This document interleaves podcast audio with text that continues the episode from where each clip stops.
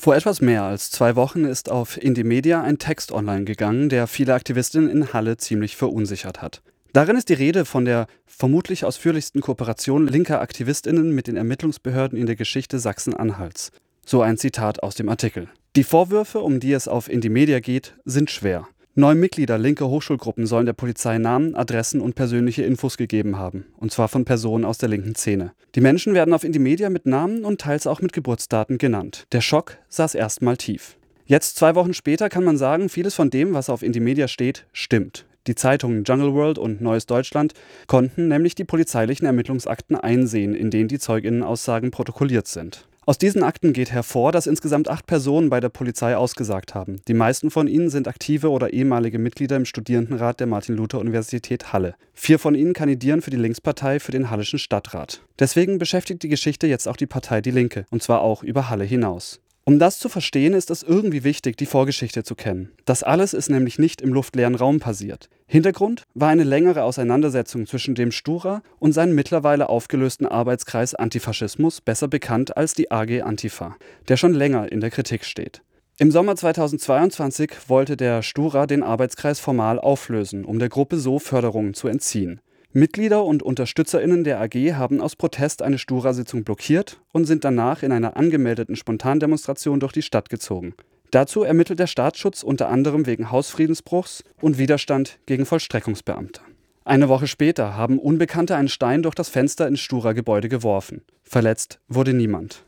Trotzdem wird hierzu noch wegen versuchter gefährlicher Körperverletzung und Sachbeschädigung ermittelt. Das hat die Staatsanwaltschaft Halle auf Nachfrage von der Zeitung ND mitgeteilt. Der Stadtverband der Linken in Halle hat dem ND gesagt, dass man die Sache ernst nehme, aber noch Zeit brauche, um das aufzuklären. Die vier Personen, die für die Linke für den Stadtrat kandidieren, haben nach Aussage vom Stadtvorsitzenden gesagt, dass nicht alles auf Indymedia stimmen würde. Aber kann man das so überhaupt noch behaupten? Zwei Zeitungen konnten ja mittlerweile die Ermittlungsakte einsehen. Was steht da also genau drin? Laut ND ist in den Ermittlungsakten von einem Komplexverfahren die Rede. Es scheint so, dass die ermittelnden Polizeibeamtinnen da ziemlich viel Eifer reingesteckt haben. Man hat ja auch nicht alle Tage mit Zeuginnen zu tun, die einem bereitwillig Infos über Leute aus der linken Szene und Szenestreits geben. Anscheinend sehen die Beamtinnen einen Zusammenhang zwischen der Blockade und der Demonstration und dem Steinwurf eine Woche später. Um letzteres geht es in den Zeugenbefragungen aber kaum. Die Stura-Mitglieder identifizieren auf vorgelegten Bildern und Videos von der Blockade und der Demo rund zehn Personen. Zwei Stadtratskandidatinnen der Linken bieten außerdem den Beamtinnen mehrmals Infos an, nach denen, die sie nicht einmal fragen. Zitat: Ich würde auch noch mehr Personen auf dem Foto wiedererkennen, wenn das für sie von Interesse ist. Zitat Ende.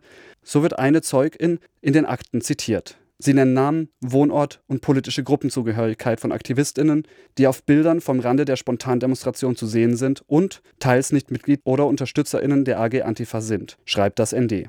Nicht alle Vorwürfe aus dem Indymedia-Text lassen sich aber halten. Daran steht, eine Person habe den Ermittlungsbehörden Zugang zur Fotocloud der Uni verschafft. Tatsächlich hat diese in der Vernehmung nur von der Cloud erzählt. Den Zugang hat die Polizei dann scheinbar selber von der Rektorin der Universität angefragt. Trotzdem, im Großen und Ganzen stimmt, was auf Indymedia steht. Mitglieder linker Hochschulgruppen aus dem Stura haben mit der Polizei kooperiert. Das ist zwar nicht im luftleeren Raum passiert, aber bei dieser Geschichte ist der Streit zwischen Stura und AG Antifa nicht der Punkt. Es geht einfach darum, dass Leute hier eine richtig wichtige linke Grundhaltung verletzt haben. Eine Grundhaltung, die auch nicht im luftleeren Raum entstanden ist, sondern daher kommt, dass wir wissen, dass es bei der Polizei rechte Netzwerke gibt. Dass Infos einfach mal woanders auftauchen können, natürlich beim Verfassungsschutz, aber auch bei der radikalen Rechten, bei der AfD oder bei organisierten Neonazis. Das hat nicht zuletzt der NSU-Untersuchungsausschuss gezeigt. Das hat auch Katharina König-Preuß, Landtagsabgeordnete der Linken in Thüringen, dem ND gesagt. Für sie ist es deshalb, Zitat, ein absolutes No-Go, dass Personen, die sich selbst als Teil linker Bewegungen verstehen, Sicherheitsbehörden Informationen über andere linke Personen geben. Zitat Ende.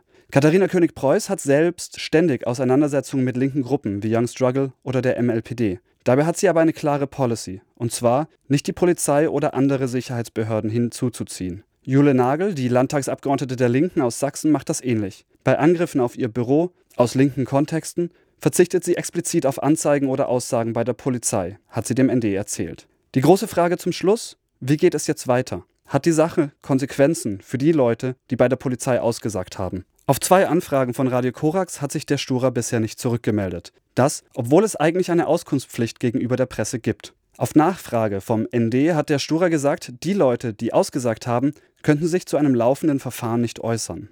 Eigentlich gilt das nur, wenn man selber Beschuldigte oder Beschuldigter in einem Verfahren ist. So richtig wasserdicht ist diese Begründung also nicht. Einer der Stura-Mitglieder, der auch selbst bei der Polizei ausgesagt hat, ist jedenfalls mittlerweile als Vorsitzender vom Studierendenrat zurückgetreten. Angeblich aber nicht wegen der Aussagen bei der Polizei. So steht es in einer internen Mitteilung vom Studierendenrat, die Radio Korax einsehen konnte.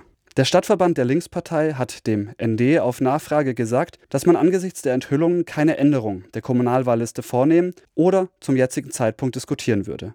Der Hallische Stadtrat wird im Juni 2024 gewählt